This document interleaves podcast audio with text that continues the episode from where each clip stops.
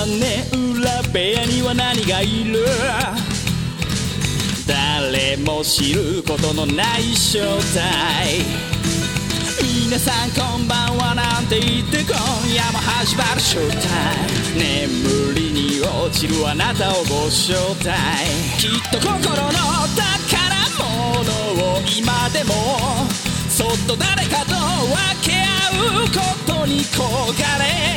すっ飛ばした昨日の隙間を埋めるものはそうルチアさん皆さんこんばんは、ペガです。よです。ペガの屋根裏部屋第214回、えー二人でお送りします。よろしくお願いします。よろしくお願いします。っていうか、りょうさん、はい。普通の挨拶してる場合じゃないっていうか、え？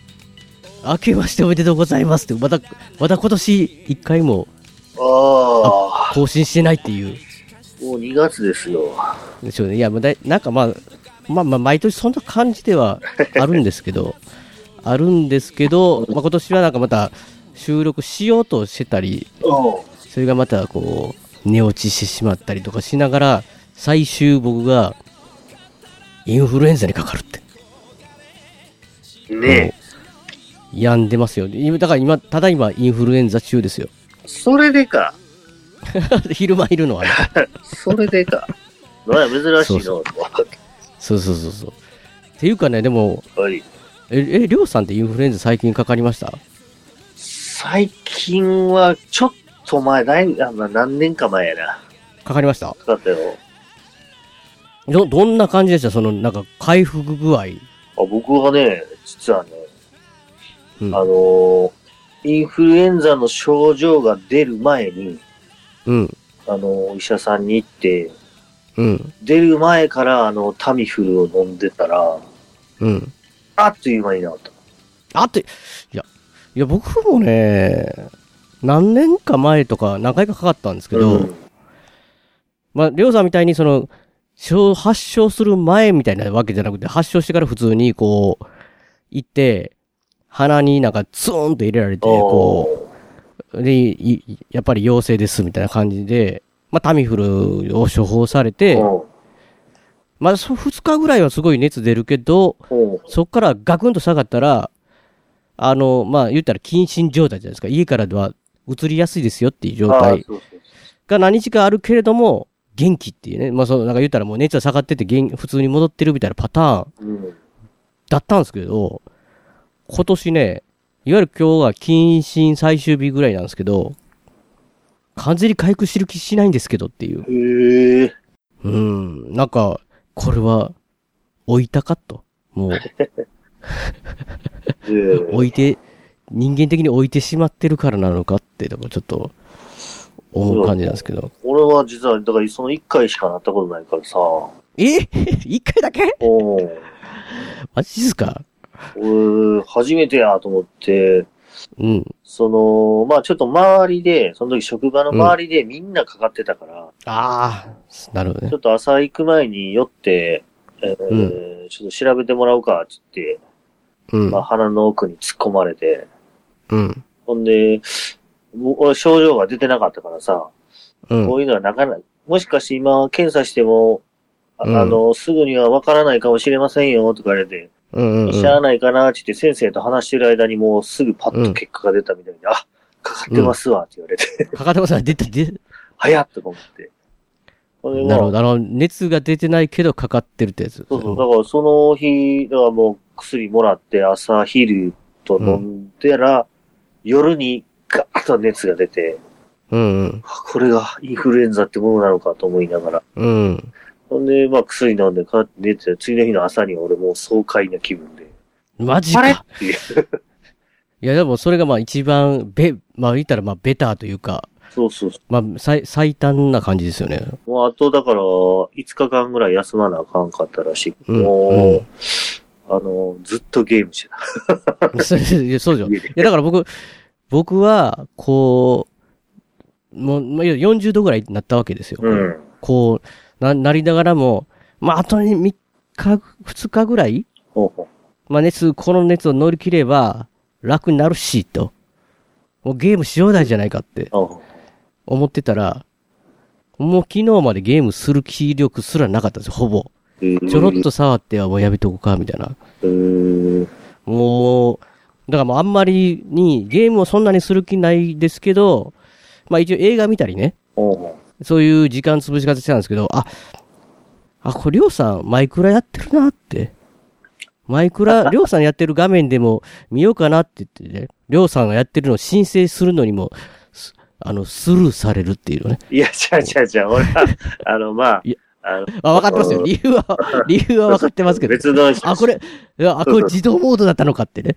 自動っていうか、まあ、や、やってるようで、りょうさんいないのかっていうね。そうそう、まあちょっと別の人と一緒にやってるから、その、りょうさんの世界を、その人が遊ぶために立ち上げてるだけっていうだけで、りょうさんはそこには、そこにはいないっていう状そうい。つでもできるようにね。まあ、ちょっと、あの、いわば PS4 は、そのマイクラはね、ちょっとまだ対応してない部分があるんで、うんうん。誰かが立ち上げてないとそこの世界いけないから。そうでしょ。いや、だから、うわ、りょりょうさん無視しやがってってい思いながらね。やいやいや、違う違う違う違う画面だけかけてこう横になっとこうと思ってたのにって思いながら。それだからな、もし見れたとしてもずっとうん。止まってる画面やけど。止まってる画面でしょ？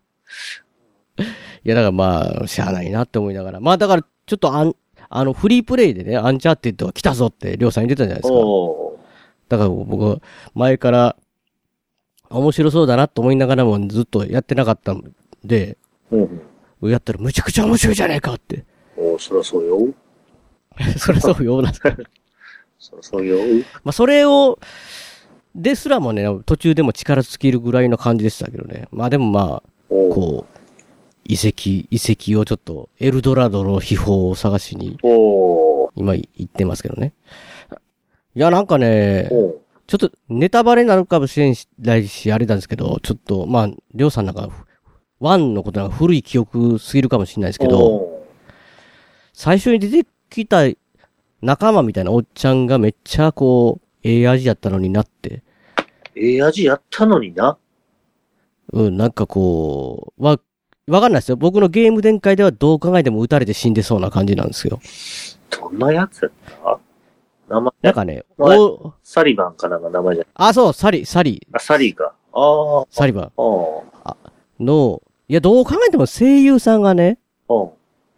僕は、あの、日本語吹き替え、まあみんな日本語吹き替えか、あのゲームの場合は。なんかこう、ええええ感じの声の人で、あ。これ面白いから、これ絶対やられないキャラだなと思ってたら、結構な序盤で撃たれて死んだんでお、その、うん、これは？もしかして、期待できるのか？りょうさんの反応からすると。いやいやいや。まあ、いやもう言うていいだろう、あいやだから、というか一瞬最初に死んだだけじゃ、りょうさんがサリバンとか、すぐ名前出てくるわけがない。そらそうや。そらあそうや、。いや、それ、いや、それやったら僕はちょっとまだ希望ふく膨らみますわ。なんかこあう、やつ、こう、なんかええ味してんな、こいつって思いながら、こう。で、早速かいって、で、でも僕はサリバン死んだ時、サリバンを助けに行こう、助けにっていうか、その死んだ方に行こうと思ったら、なんかあのゲームなんか行こうとしたらそっちの方から、鬼のほ、鬼ほどなんか人できて撃たれるっていうね。ーへえ、そんなんりょうさん覚えてない？そうそう、なん覚か、だ、だからそっち行きたいのに、おさすがにそっちはちょっと人が多すぎて無理だって言ってさ、なんか遺跡戻っていくっていう、へーまあ、全然何のことかわかんないかもしれないですけど、ああ、ちょっとその場面覚えてないな。うん。まあまあ、いいですわ。もうそのサリバンが復活するならそれでそれだけで僕は、やる気がモチベーションが上がりああます。ー、よかったよかった。りょう、りょうさん、だから年末年始どうですか？え？いや、あの、なんか、いつもの、これ一応年、年始じゃないですけど、お年末年始になんかりょうさん、掘り出し物があったですかっていうのは毎年のこう、あるじゃないですか。年末年始、いや、特に今年は、マイ、マイクラをひたすらやってたみたいな。まあ、マイクラ、うんマイクラと、うんそうやな。マイクラ、なんかでもいっぱいゲームやるゲームあって困ってるって、おあ秋、秋、秋というか冬に、冬、えっ、と、去年の方言ってましたけどね。あの辺はいや、順調な感じですか？いやいやいや、まだまいやまあまだまだまだ、まだまだ。だ。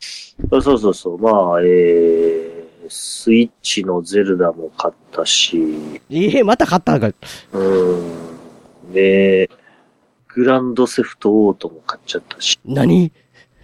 うーん。違うゲームじゃないですか。やらなあかんって言ってたゲームの。そう。で、マッドランナーもなんか、あの、アメリカンなんとかも買ったし、マットランナー買ったんですか？マッドランナーしかもね、あ、そうだ、俺しかも、ダウンロード版を買ったんで、これまた、この、泥沼界に引きずり込めるように、ちゃんとこの、ディスクをまた、あの、いつでも誰にでも渡せるような状態なんで。えな、なべさんのディスクうん、え、なべ、なべさんにもらったやつを、だ、あれのダウンロード版を買ったってことですか？あ、そうそう、ダウンロード版と格ほんだらそのな、なべさんのやつをまた不況用に、あそう。わつじ、わつじさとし、いや、わワつ。もな、マッドランナー買ってなかったかな。買ったような。マジか。マジか買ってたんですか？買って全然知らないですけどこの間買ったかなっていう感じか。マジか。これは、かなり泥沼じゃないですか。そうそう。いや、着実に僕もそのドロール向かいの一員として。いや、でも、プレイしないじゃん。プレイしないじゃないですか、でも、レオさん。だから、プレイしてるの見、あの、画面上に泥沼のゲームをプレイ中っていうの見たことないような気がするんですけど。いやいやね、ちょっとそれはなかなか、あれなんでいや、でも、え、その、北米、え、それは別し、別の、なんかこう、新作ってわけじゃないですか、その、りょうさんのが新しなんく。か、トラックとマップが増えてるみたいなあ、増えてる。ことを書いてたですか？書いてたような気がするんで、なんじゃ、めっちゃ泥沼じゃないですか。一応これは買っとくしかないでしょうっていう。これ、屋根裏部屋的にも泥沼会ができるじゃないですか、やろうと思えば。そう、できるできる。素晴らしいな。そうそうそう。いつでも僕たちは泥沼れるんで。泥沼れるってなんか日本語おかしいですけど、泥沼れる。いやー、いいですね。あそうなんですよ。いろいろ買ってるんですよえね、。え、ちょっと、ちょえっと待って、ペルソナとなんか言ってましたよ、りょうさん。なんかこう、ああ、あ、えー何言ってた？ボーダーランズとなんか、いや、やらなあかんのが全部、モンハン、アイスボーンとどのこうの言ってましたけど、そう、まだそれも全然できてないからね。まあまあ、幸せ、幸せな増えるって積みゲーがあって。ほんで、今度は、まあもう3月には、うん。動物の森をちょっとやらなあかんからね。おーなんかりょうさん、ちょっとテイストが変わってきてますけど。まあ、まあまあ、それはなぜ変わってるかはうんわかるけど、わかると思うけど。うん。まあでも、確かに面白いとは、や、ハマってるとハマってますもんね、動物の森。なんからしいね。それがすごい、あれらしいんで。いいじゃないですか。いやーまあ、でもね、年末は一応りょうさんと、ルチさんと、まあ、ワッツは無理でしたけど、集め、集まって、うん。あボードゲーム会はできたじゃないですか。あ、そうやな。記憶ありますか？ボードゲームした。ボードゲームした記憶は、なんかやってたな。な なんか、どっちとやった覚えがあるな。あ、な、あれか、あのー、なんか、ゾンビ撮影するやつを覚えてた。おお。それ、鍋さんのおう作られたゲームですね、それはあ、。そう、それをやった覚えはある。タイトルが、うん。シュートトゥーサバイブっていう、あレ日本語版って書いてますけど。レフトフォーザデッドかなんかの、ね、あの、みうん見た目っぽい感じで。見た目っぽい。鍋さんのゾンビ愛がね。うん。まあ、この、一応なんかサークル名が、なんていうのこれ？ラテ、ラテントメロンゲームズって名前なのかな？っえー、ていうサークル名で、まあ、鍋さんの一人サークルなんですけど、今のところ。あ、そうだったんだ。そうそうそうそう。だから鍋さんが全てをやっているっていう。そうだったのか。そう。実はね、ほんで、しかもこの、ラテントメロンゲームズさんがまた、今度のゲームマーケット大阪の方にね、おう2020年の、えー出展されると、このまあもちろん、う販布というか、は販売というか、されるのがこのシュートトゥーサバイブなんですけど、それの、えー販売ブースに僕が立つことになりました。何あの、僕と川崎先生、二人で。なので、まあ、も、もし。気になる方はね、ぜひ、このラテントメロンゲームズさんのところにブースに遊びに来ていただきたいんですけど、ほうほうほまあ、軽くこのゲーム、まあ、だから、りょうさん覚えてますか？その、ど、どんなゲームだったか。う。ああ、だから、だ説明、せ、せ雰囲気を説明し、雰囲気っていうか、ざくっと雰囲気を。あれでしょ？あの、うん。囲まれてるゾンビに。うん。でも今が再生数稼ぐチャンスやということで、そうそうそうそう。あのー、なんだっけ。撮影するやつと、うん。ゾンビを撃退するやつのわに分かれて、うん。えー、その、やっぱ撮影もするんだけど、あんまり撮影ばっかりだったら、俺たち自身が死んでしまうんで、うん。その、配分を考えながら、えー、まあ、四方囲まれてるんで、うん。なんとかその、再生数か、なんか忘れたけど、を100万ぐらいに、100万もいかない。100万もいくか。ちょっと忘れちゃったけど。いや、あ、合ってますよ。あで100万いいねを達成するのが目的。ははははえ、だから、だから言うて、言うたらよ。なんか、おバカ YouTuber 的な感じですよね。なんか。ははね。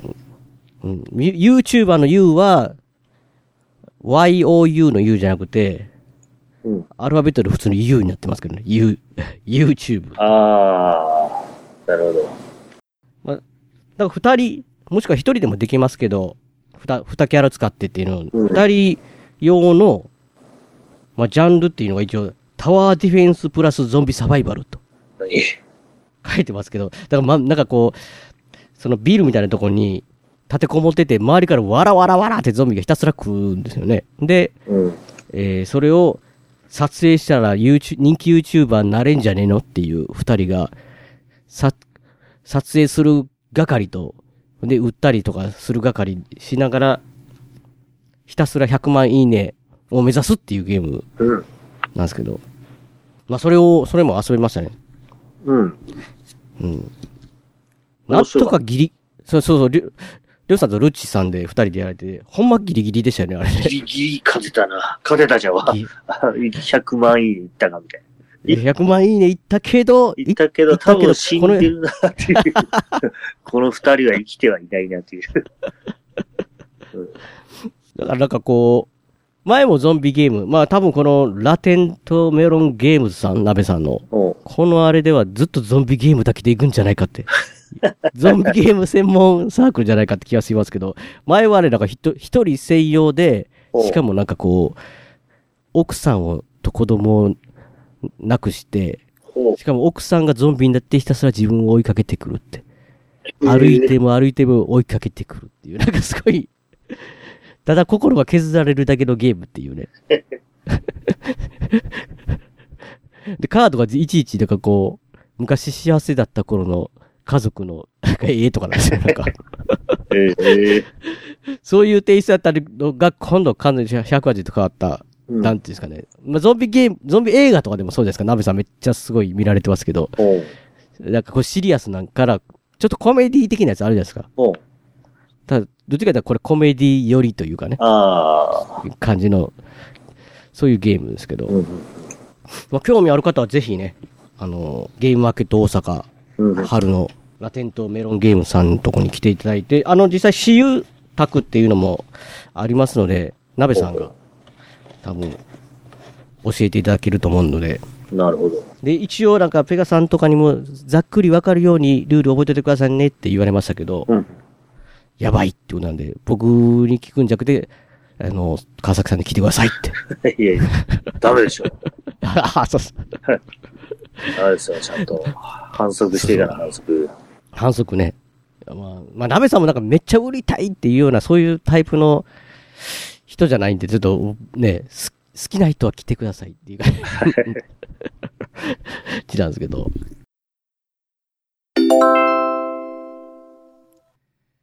番組の途中ですけど、ここで、えー、笹山さんの今回の一曲、かけさせていただきたいんですけど、いや、まあ、あの、番組の中でも話した通り、えー今回から、えー屋根裏部屋10年目を迎えるっていうことで、あのもう完全にまたこれ話してて、あの今回の曲をね、番組中に話そうと思ってたのに、まるっきり僕飛んでたんですけど、なのでね、こういう後入れ喋らせていただいてますけども、あのまあ、りょうさんに何の曲がいいですかって振ろうと思ってたんですけど、まあ、おそらくりょうさんなら、この曲だろうと。毎、まあ、毎年この曲だろうと思いますし、まあ、この10年目という、えー感じで、にはぴったしの曲だと思いますので、えー今年もこの曲からスタートということで、えー聴いてください。笹山さんの今回の曲、笹山さんで、アルバム灰の水曜日から、Keep On。育った街をわけもなく離れ右も左もわからない暮らし寂しさはいつもすぐ隣にいてそれに気づかずに大人になってた。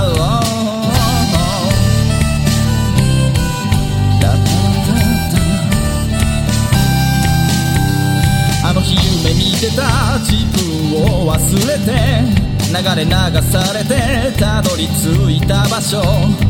憧れはいつの間にか消え失せてしまったけれどそれも悪くはない。なんて笑い合えるのかい。全て忘れてしまうかい。疲れ果てて眠るその一瞬に寂しさは隣にないかい。Keep on running, stay with me どっちなんだろう。二人交わしたもののもの Keep on running, stay with 夢見てたのはこんなものじゃない。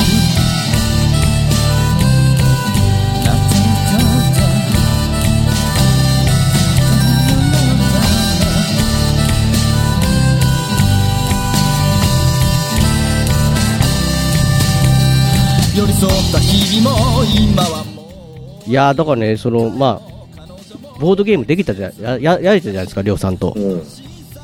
うん。んで、まあ、お久しぶりにね、またボードゲーム熱がまた、こう、増えまして。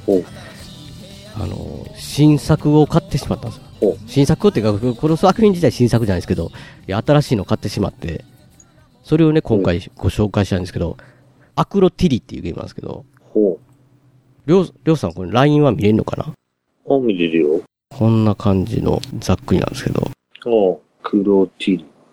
これが、うん。二人専用ゲーム。へえ。二人専用ゲームで、うん。あのー、なんていうんですかね。まあ、いろいろ、りょうさんとも遊んでもらった二人専用ゲームあると思うんですけど、ほうほう。カードゲームとかで、やる感じのシンプルな感じとかが多いじゃないですか。うん。まあ、それはあれはあれですっごい面白いし、僕好きなんですけど、これはなんか二人用ですけど、いわゆるなんかこう、ボードゲームしてる感じがすごいする。へえ。コンポーネントもいろいろ、そのタイルとか、うん。お金とかいっぱいあったり、あるゲームで。で、なんていうんですかね。この、テーマ、やっぱり僕ね、テーマと、そういう中のゲームのシステムがうん。合致してんのがもう最高に、僕の中でこう、好きだなっていうか、へえ。まあシステムだけですごい完成されてて、うん。テーマがないゲームでも、あれ、なんていうんですかね。面白いとも思いますし、うん。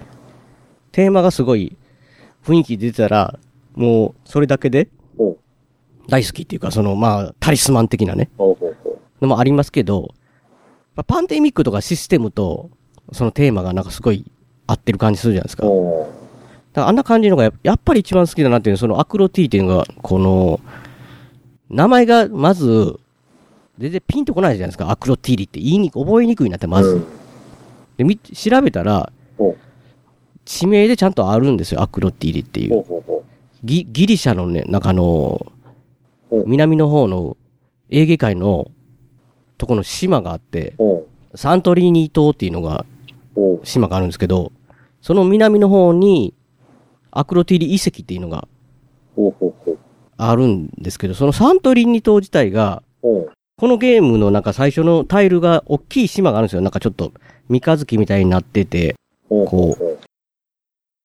なってるような島があるんですけど、それがあのティーラ島って言うんですけど、そこからスタートなんですよね、このゲーム。なんですけど、そのティーラ島っていうのが、今サントリーニ島って呼ばれてるみたいなんですよ。だから実際ある島なんですよ、スタート地点が。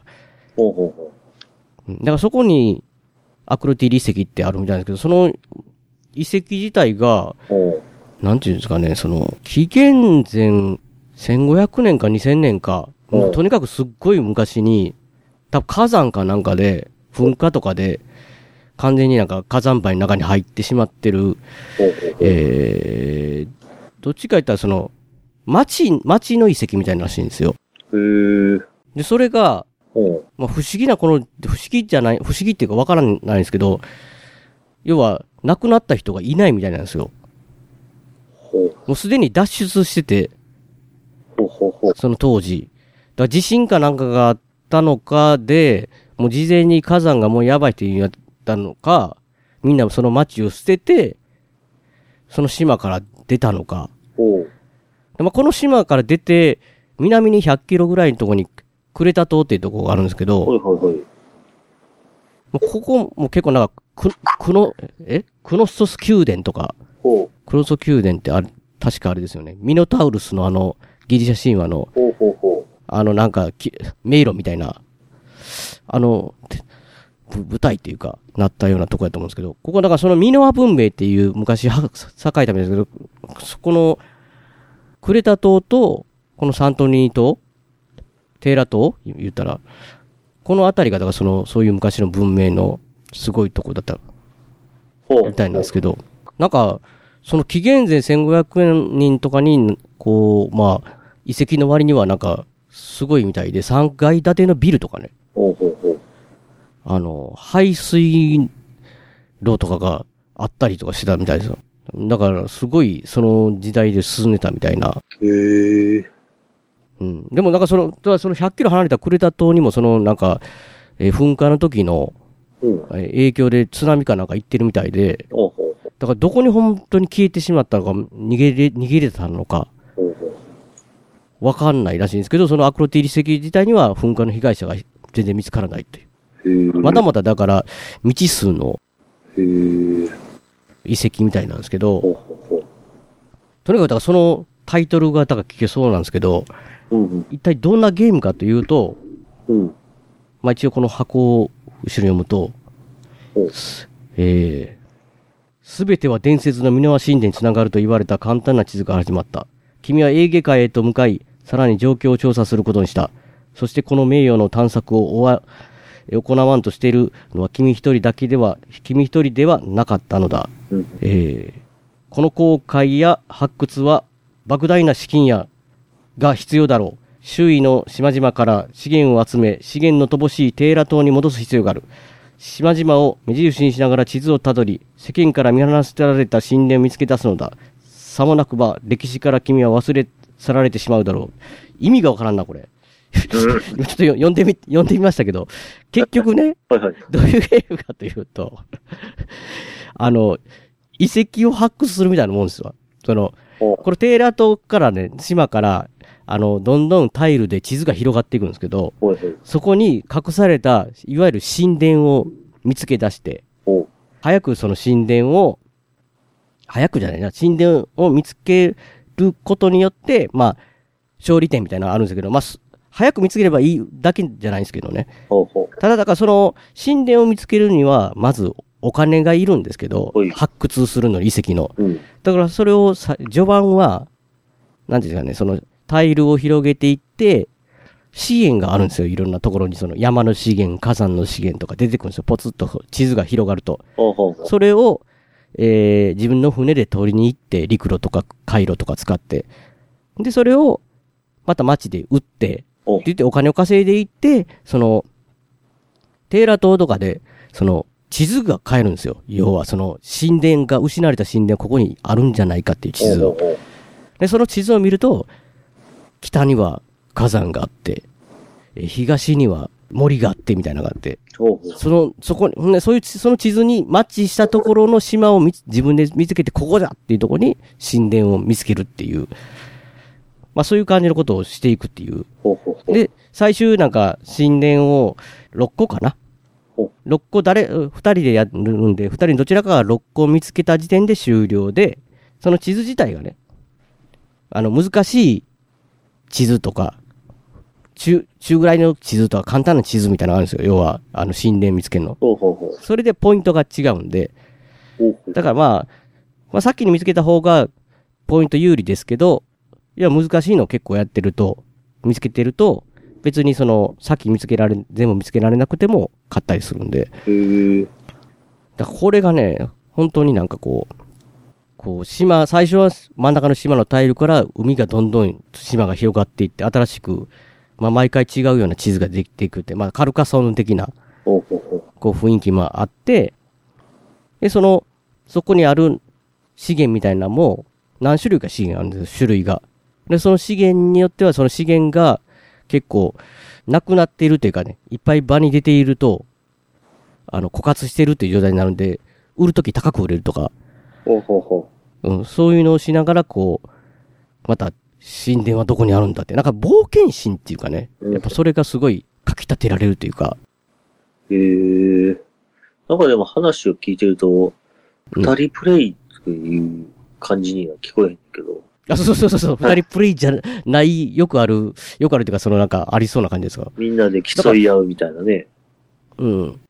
でも、それがなんか、な、ななぜか二人気温専用なんですよね。二人だけっていう。いや、だから二人でやれる機会は僕結構あるんですけど、うん。逆に三人が、まあ、りょうさんとかね、りゅうつさんとか集まれる機会がそんなに数がなかったりするんで、うん。二人で、こういうふうにしっかりした、いわゆるタイルを広げたりとか、資源をどうのこうのとか、こう、がっつりボードゲームみたいなやつがあまりないので。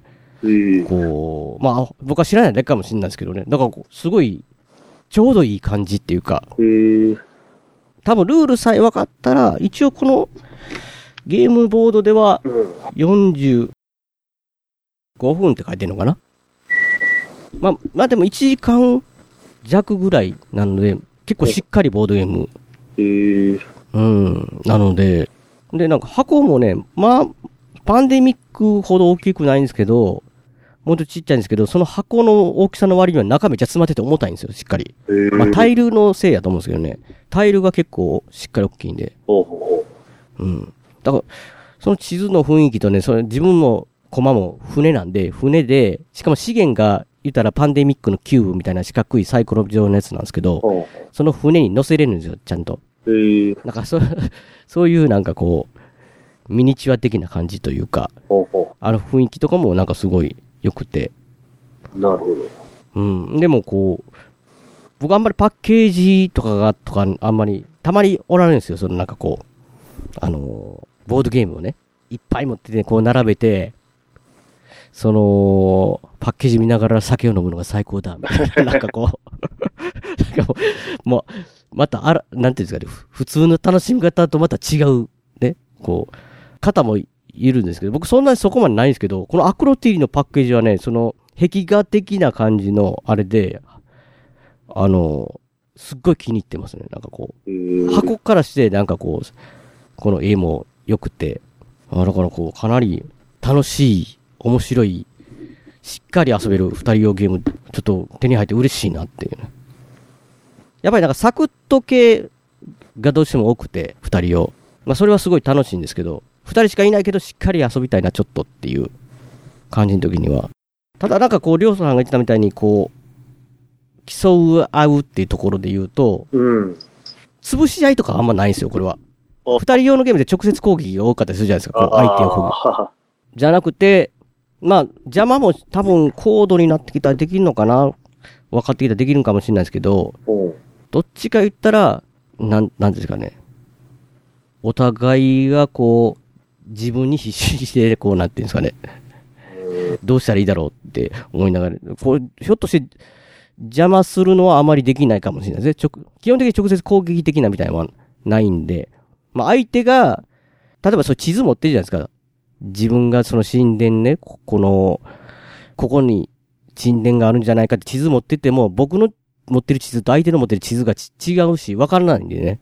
だからそこでちょっと、自分と同じものを早く見つけた方が勝ちとか言ったら邪魔する方があるのかもしれないですけど、だからそれちょっと邪魔ができるかって言ったらちょっと難しいかもしれないですけどね。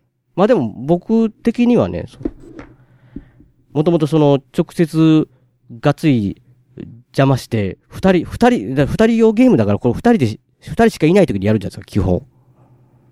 その時に、仲が悪くなるよりはって。楽しくゲームできる方がいいんじゃないかなっていう感じがするんで、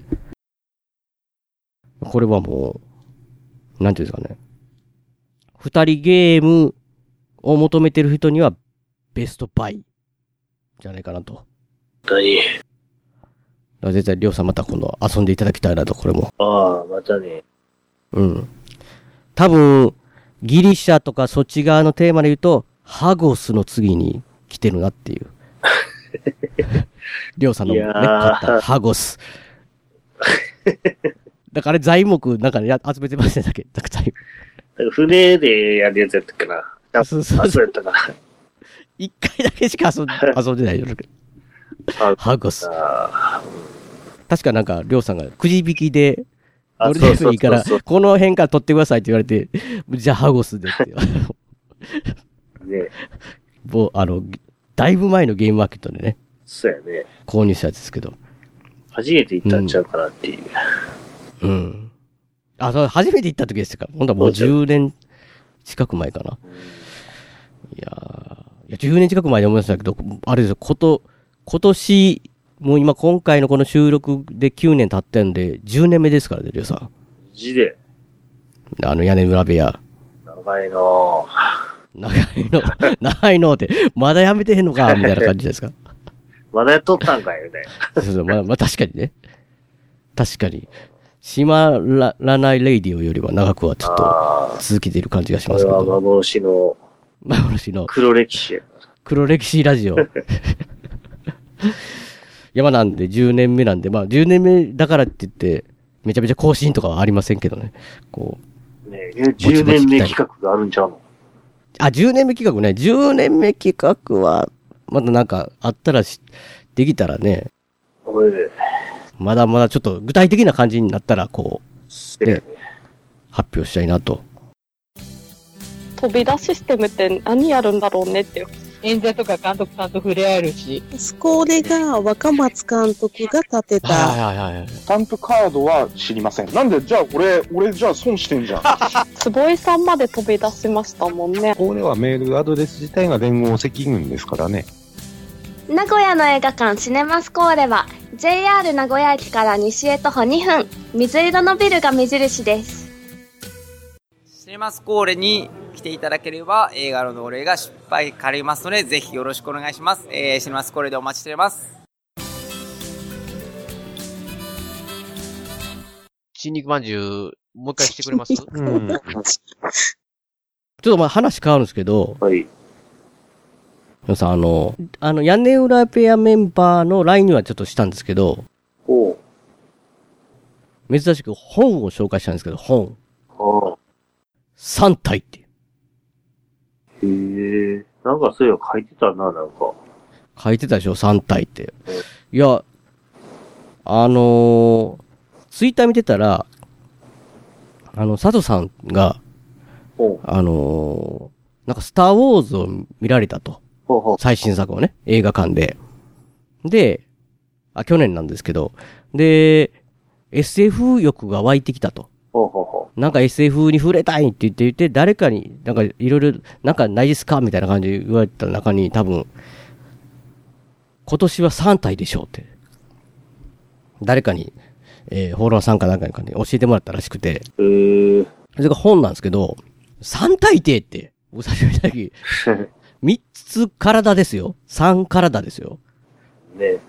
全然そそられへんやんって一瞬思ったんですけど、ただなんかその3体って書いて表紙を見たんですよ、僕ので。ちょっと、ナビさん、あ、じゃあ、サートさんのツイート見て。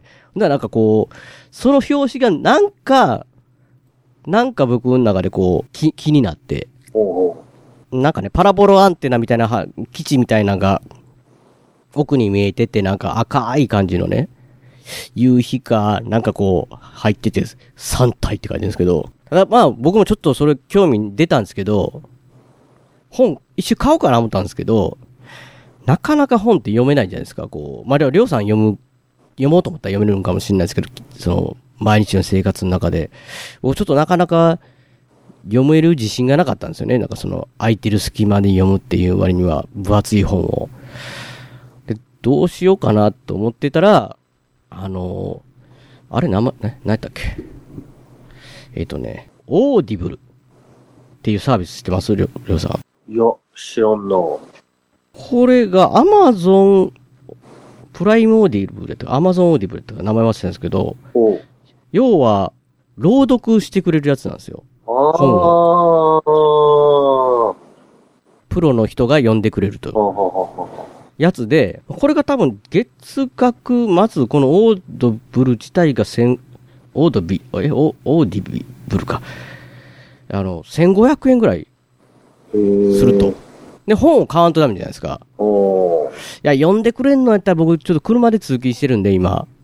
その間ちょっと、まあ、ポッドキャストはよく聞いてますけど、それやって聞けるかなって一瞬思ったんですけど、まだ全然知らん作者のやつを買ってそれでっていうのもあれやなと思って調べてたら、1ヶ月無料だと。お試しあるじゃないですか、よく。んで、しかも、最初の一冊は無料ですと。ということは、これ3体、とりあえず無料で1ヶ月の間に聞けば、無料で聞けるんじゃねって。で見たら、ちゃんと3体があって、それで聞こうと。で、これが僕ちょっとわかんなかったけど、その3体って、アマゾンの何のカテゴリーかわかんないんですけど、ベストセラー1位なんですね、今これ。もしや？もしや、行っちゃったか？行っちゃってしまった感じです。行っちゃってしまった感じがしますけど。あ、あ、ごめんごめん。おー、行っちゃった、行っちゃってましたか？久しぶりに。ああ、寝てた。昼間でも、やっぱりりょうさんのこれは、あ、あの、定番ですからね。いや、寝てくれてもいいですよ、もう、もう。完全に寝てたの、今。いや、多分3体はね、はい眠たくなるような、眠たくなるような気がしますわ。そうなんだ。いや、ほんなら、りょうさんがちょっと眠たくならないように、その、この、オードブルの話をする前にですね、はいはい。3体読んだ人が、うんあのー結構いてて、ほえーこの早川書房の公式のツイッターで書いてるのが、えーそ、3体自体ね、これ、えっと、いつ出たんや？結構前出たんですよ。う。へえ。えーとね、出版日？あ、じゃあ中国で2008年。結構前でしょ？で、日本では2019年ですけど、だからこの当時、多分出て、な、どんだけ経ってんかわかんないですけど、いわゆるトランプ大統領じゃなくて、オバマ大統領の時に、えー早川消防公式ツイート見てると、オバマ大統領は、3体、だ第3部、これ実はね、もう言いますけど、3体で実は1部、2部、3部があるみたいなんですよ。う。ほうほう。僕が言ってるのは一部なんですけど、えー、オバマ大統領は3体第3部の発売が待ちきれず、えー、この人の名前何やったかな？えっ、とね、流通信って言う人かな？このあの、作者。えー、流通信氏に何度もメールしたが、流氏はまさかホワイトハウスからメールが来ると思わず、最初の2通のメールはスパムメールとしてゴミ箱に入れていたって。で、オバマさんが、はよ読ませてくれ、次って。で、結局これ、中国かなんかで発売、え、さに、外国か、英語で発売される前にもオバマさんはゲットして読んだっていう。何でね、無料さんも知ってる、うん。小島ひ、小島秀夫さん。流通信社の、えー3体を一気読み。いやはや久々にスケールの大きな本格 SF に触れる。題材的には僕らの世代の接触物だが、えー歴史的背景と科学的科学知識、文学的センスで唯一無二の SF 文学として際立っている。神狩りとか、え、幼年期の終わりや、果てしなき流れの果てにを連想する。流通信、し、同い年なの？って、ツイートしてますよ。小島秀夫さんも。えーとね、んで、新海誠監督あるじゃないですか。君の名とかの。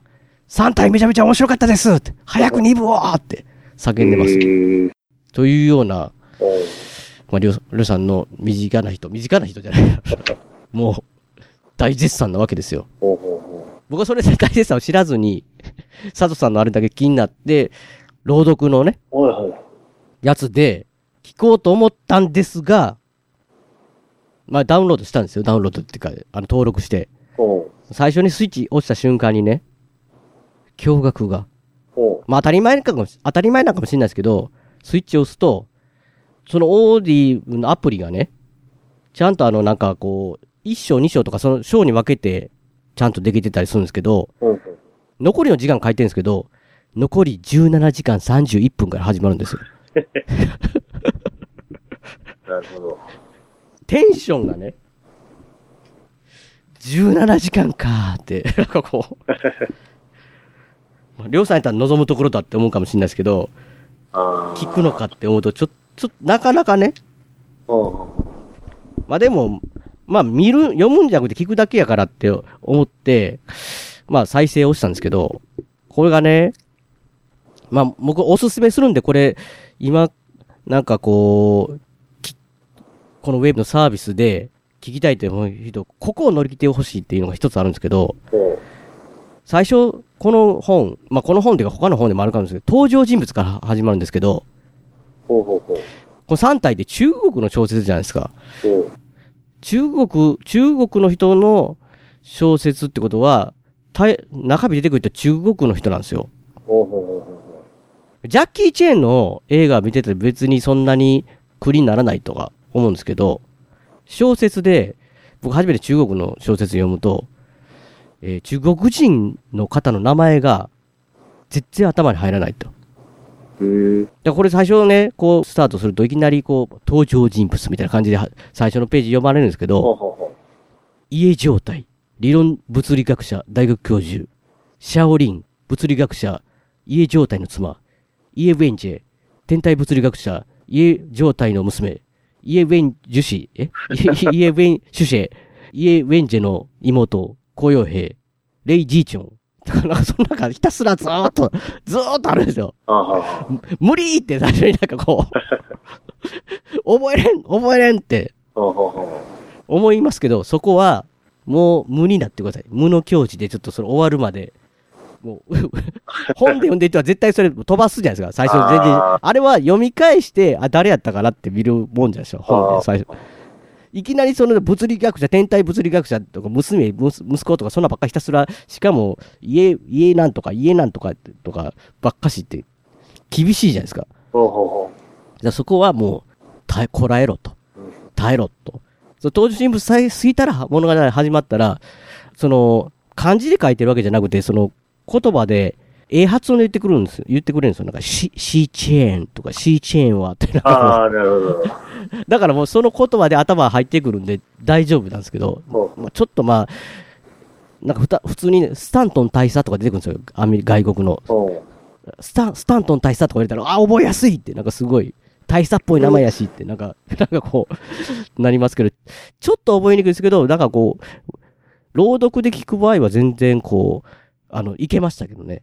んで、ちょっとまあ、本を見るとなんか、僕、面白かったんで、また本見たんですけど、本見るとやっぱ漢字が、なかなかこれ、読みづらいかなって、いうのと、なんか3体は結構、途中で、無理ってなる小説の中でも結構上位に来るそうなんですよ。っていうのが、なんかこう、結構、りょうさんとか僕とか文系じゃないですか。う。なんか理系のやっぱりこの科学的な、物理学的なちょっと、えー話がね、粒子とか、結構出てきたりするんですよ。う。それがちょっと、僕も全然追いつかない、追いつかない感じのことが出てくるんですけど、でも結局こういう感じのことやねっていうのが分かりやすく文章にはなってるんですけど、ただそれを羅列をバーってなってる時にもう、もうしんどいみたいな人がたまにいるんじゃないかなとうん。いうので結構なんかこう、途中でやめてはまた読んでみたいな方もいるみたいですけど、それ以外は、あのーとにかく面白いんで、もうりょうさんにもぜひ読んでいただきたいなと。レイ。3体。おう。3体。あ、まあ、えっとね、多少、今、今からちょっとだけその内容の話の触れるんで、できたら全然聞かずに読んでほしいですけど、まあ、えっとね、りょうさんに興味があるシーンですれば、途中でその本の中で、VR が出てくるんですよ。なんかす、それこそなんか頭がちゃんってだけじゃなくて、スーツみたいな、着てね。あゲームに入る。ゲームに入り込むね。レディープレイヤー1みたいみたいな、そうそうそうそうそう。3体ってゲームに入るんですよ。な。おー。それがね、なんかね、独特なゲームっていうかね。えー。なんか歩いてたらなんか、あのほんで、あの、なんていうんですかね、牧師とかね、真の始皇帝とかなんかいろいろ出てくるんですよ、いっぱい。えーその中国で有名な人が。えー、何だかな、し州の文王？え？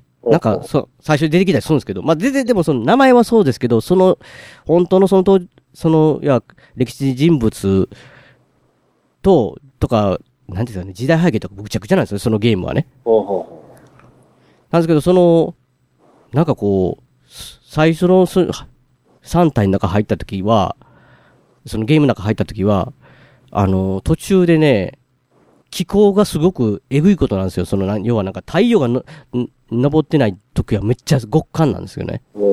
太陽できたらもうみんな燃えるんちゃうかっていうぐらい熱くなったりするとかになって、で、そこの人たちは、なぜか、自分の体から水分抜んで脱水体っていうね、あの、なんかこう、浮き、浮き輪の空気抜けたみたいな状態になれるんですよ。要は冬眠じゃないですけど、その厳しい状態の時はそれでいてて、で、またいい時代が来たら、暖か健康的に、健康的じゃなくて、あの、快適に過ごせる気候の時代が来たら、水をかけてもらったらまた普通の人間に戻るっていう。んなぜか。そういうなんか、よくわからない世界観。だから途中、だから最初わかんないですよ。プレイヤー入ってて、なんかお腹空いたな、みたいな、脱水体でも、あ燃やして火を、暖を取ろうかな、みたいな、そんなこと俺らはできんとか、なんか向こうの、だか登場人物、登場人物ちゃう、コンピューターかわかんないですけど、言われたりするんですけど、何のことかあめたらそういう脱水体っていうのがその辺にあるっていう。で、毎回なんか滅亡するんですよ。その文明が。最後、最後だからその、いろんなことがあって、まあ、例えば太陽が近づいてきてとかね。もう全部燃えるとか。で、なんか、ほんで、終わるたびに、えー、なんか数字ナンバー5678文明は滅亡しましたって。ほえーレ、レベルは、なんだかな、レベルは漢、漢王朝ぐらいまで行ってましたとかね。石器時代まで行ってました。またのログインおおお待ちしてますみたいな。で、その3体のとこに中、中、中身入っていくんですよ。その中。まあ、それがけ結局現実で起こってる、現実も、現実で起こってることもね、ちょっと、なんていうんですかね。りょうさんはリング、リングって、あの、貞子のリングは小説は読まれてないですよね。小説も読んだと思う。あ、読んでま、読んでました。だから、あまあ、しまあ、小説が特に、まあ、大体テレビとかも一緒かもしれないですけど、あれって、ビデオを見たら、7日後にし死ぬと。ほうほうほで、呪いを解きたかったら他の人に見せろみたいなビデオがあって、ただそのビデオを、なんでそんなビデオが作られたかとかずっと調べていくっていう、いわゆるホラーじゃないですか。う。うん。なんかね、それに近いようなことが主人公に起こるんですよ、その後の3体でも。似たような感じでね。だこれ、え ?SF なんかホラーなんかなって思いながら、で、その3体のゲームが、ぎなゲームもあったりとか、いろんなのが全てがね、一つになっていくんですよ、最後の方。ほうとにかくなんかこう、壮大な感じになっていくっていう。で、その表紙に僕が感じた、ちょっと哀愁的なね、いわゆるなんか多分小島さんが言ってる文学的なところやと思うんですけど、そんなんもあって、普通のエンターテインメント、これ映画としてハリウッドとかでも普通にめっちゃ面白いエンターテインメントかなって思ったりしますし、で、最後まで読み、読み終わったら、これで終わりなのかって、続きよって、新海誠さんの気持ちめっちゃわかりますよ、僕。う。えー。めっちゃ読みたいっていう。で、日本語版がでもね、今年の秋ぐらいに出るんじゃないかと。ほうほうほ3対2がね。なので、あんまり言いたくないんでね、本当にね、まあ、その、あ、あ一個だけちょっと言わせてもらっていいですか？その、その3体のゲームの中だけで、なんか途中で、えー、いわゆる3体のそのゲームの中では、その3体問題、3体問題じゃなくて、あの、毎回滅亡するのをみんな分かってるんですよ。滅亡してきたことを、その中のキャラクターも。で、滅亡しない法則を見つけるっていうのをね、ずっと頑張ってるんですよ。そのゲームな、毎回のキャラクターたちが。なんですけど、なんかある時、真の始皇帝が出てくるんですけど、で、始皇帝に対して、ある人物が、なんかその計算できる方法が分かりましたって言って、計算する方法は、コンピューターというものですって言ってね。コンピューターって何みたいな感じじゃないですか、始皇帝からしたら。いや、でね、その、要はだからそれをコンピューターを人力でするんですって言って、その人が、まず3000万人の人を集めてくださいと。兵隊が。で、一人、だから僕はあんまりその、もちろんコンピューターのこと全然詳しくないですけど、0と1でできてるってよう言うじゃないですか、こう。はいはい。計算が。それを人間で手旗信号で0と1をやっていくんですよ。それを3000万人集めて、人力コンピューターを作るんだって。ほって言って。ほんで、ある時始皇帝の元に3000万人がブワーッと集まって、で、その城の上から始始皇帝が、コンピューターフォーメーションって叫ぶってシーンがあるんですけど、ほそれはもう朗読ならではのね、なんやねん、コンピューターフォーメーションってって言って。っていうね、なんかこう、なぜかそれで途中で倒れたやつはなんかエラーって言ってね、処刑ってされるっていうなんかもう、バグが入りましたみたいな、なんか、そういうシーンもあるんですよ。なんか全然何のこと言ってるか分かんないと思うんですけど、もう、なんか突拍子もないところを力技じゃないんですけど、いや、ただ、そう科学的なもやつに関しては僕理系でもないし、全然物理学とか全く分かんないんで、むちゃくちゃなことを言ってるのかもしんないんですけど、その話の中ではね。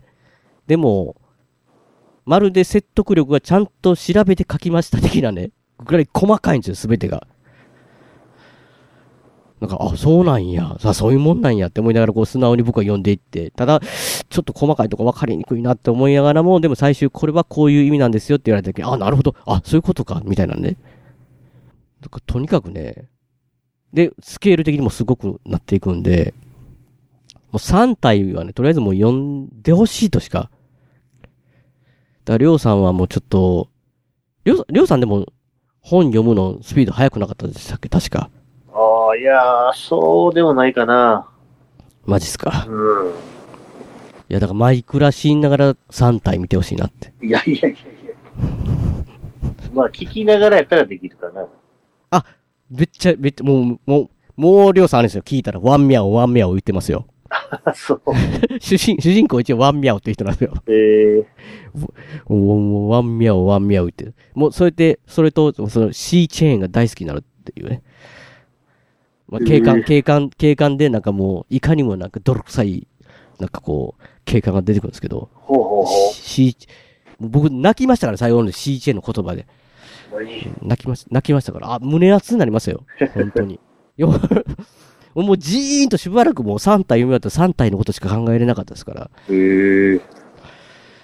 いや、やっぱりね、本あんまり読まないですけど、どこドラマもあんまり読まないのはやっぱり時間かかるからじゃないですか。ほうほうほあ見な見ないのはね。でもやっぱりドラマとか、あのー小説っていうのは映画にはないいい部分っていうと、う。うん。掘り下げとかね、やっぱ深さがすごいあるじゃないですか？それぞれ人物、物、あの、量が多いだけあって。おなので、そういう面で言うと、やっぱりもう3体、すごいなと。しかも、あれですよ。こまあ、SF って言いながら最初のす、そう、読んでみようかなって、例えば、りょうさん思って、まあ、聞く、聞いてみようかなってやるかもしれないですけど、やってくれるかもしれないですけど、最初がね、中国文化大革命でしたっけ？そっからですからね、話。え。めっちゃ時代、え、歴史もん？って思いながら。で、それ読んでた時にね、あの、読んでた時、聞いてた時、僕、これ中国でこの本を出せたなっていうような、結構、問題作やったんちゃうかな、当時っていう。結構文学の、そう要はその、家状態っていう、最初今何回も出た人がね、構。あの、とかが結構、まあ、学者なんですけど、西洋的な物理学、アインシュタインとか、そっちをやってたんで、結構、その、すごい吊るし上げられるっていうかね、その文化大革命自体が結構すごいひどいことがあったんだなっていうのを赤裸々に書いてるんですよ、めっちゃ。これ、これ、いいえ、え、いけるんやって思って、ちょっとびっくりしました。この本出すのって思いましたけど。うん、だから、そっからの話なんで、でもまあそこも、まあその話の中心になる人物のすごい大事な話なんで、まあなんか、結構重たいところもあるけど、最終的にはもうすごいなんか盛り上がる SF な感じになって、盛り上がる、とりあえず盛り上がる SF な感じになっていくんで、スケール感でかいんで、もうぜひね、まあ言ったらりょうさんが僕ら、僕に言ってて僕が断念してた銀河英雄伝説の最初我慢してって言ってるみたいなもんやな感じだと思うさ。プロローグ的なやつが。あそこを耐えたら面白いよって。うやな。うん。っていう感じなんで、まあこればっかりはちょっと僕一人読んでるだけなんで、なんともここが、これが限界かなって感じしますけど、まあ、ぜひね、聞いていただいた方にはこう、ぜひ3体をね、読ん、もう僕も読んでないんで何とも言えないですけど、聞いてって。アマゾンのそのサービスだったら、無料で1ヶ月、しかも1冊最初は無料なんで、その3体裏できれば、いけるんで、いやもう、最高なんで、あの、星5段階中4なんで、ぜひ、お願いします。お願いしますってお,、ね、お願いしてどうするかわかんないですけど。りょうさんどうですか？言い残すことはないですか？いや、特にやりません。マジですか？もう早く寝させてくださいみたいな感じになりますね。眠たくて仕方がないんだ。わかる。いや、これ、これさっき言うとくと、昼間ですけど、りょうさんは夜勤明けなんですよ。夜勤、宿直明けなんで、あ、宿直明けか。宿直明けなんでね、それは寝てないんで。ということで、もう今から眠る世界に入ってくださいということで。はい。えーはい、番組のご意見やご感想などメールでお待ちしてます。ブログ、メール、ホームから送っていただくか、もしくは通常メールで、アルファベットでペガ屋根裏アットマーク Gmail.com 宛てでお願いいたします。えー今回の2曲は笹山さんでスルリです。えースルリを含む笹山さん関連のデジタル曲、こちらの方は iTunes ストアや Amazon MP3 で購入できます。CD などはオンラインストア、リビングオンザレコードで購入できます。オリジナルフルアルバム、シャネクサイ、セカンドフルアルバム、灰の水曜日も絶賛発売中ですので、よろしくお願いします。あと、アルバム IGE、こちらの方は全国レコード CD ショップで取り扱われていますので、おお店でお取り寄せもできますので、よろしくお願いします。では、また次回の配信でお会いしましょう。さようなら。お疲れ様でした。お疲れ様でした。大事なことはいつも伝わらずするり相変わらずのままでいられた二人。街はもうすっかりと懐かしく変わり。昔のことと分かりすぎる一人。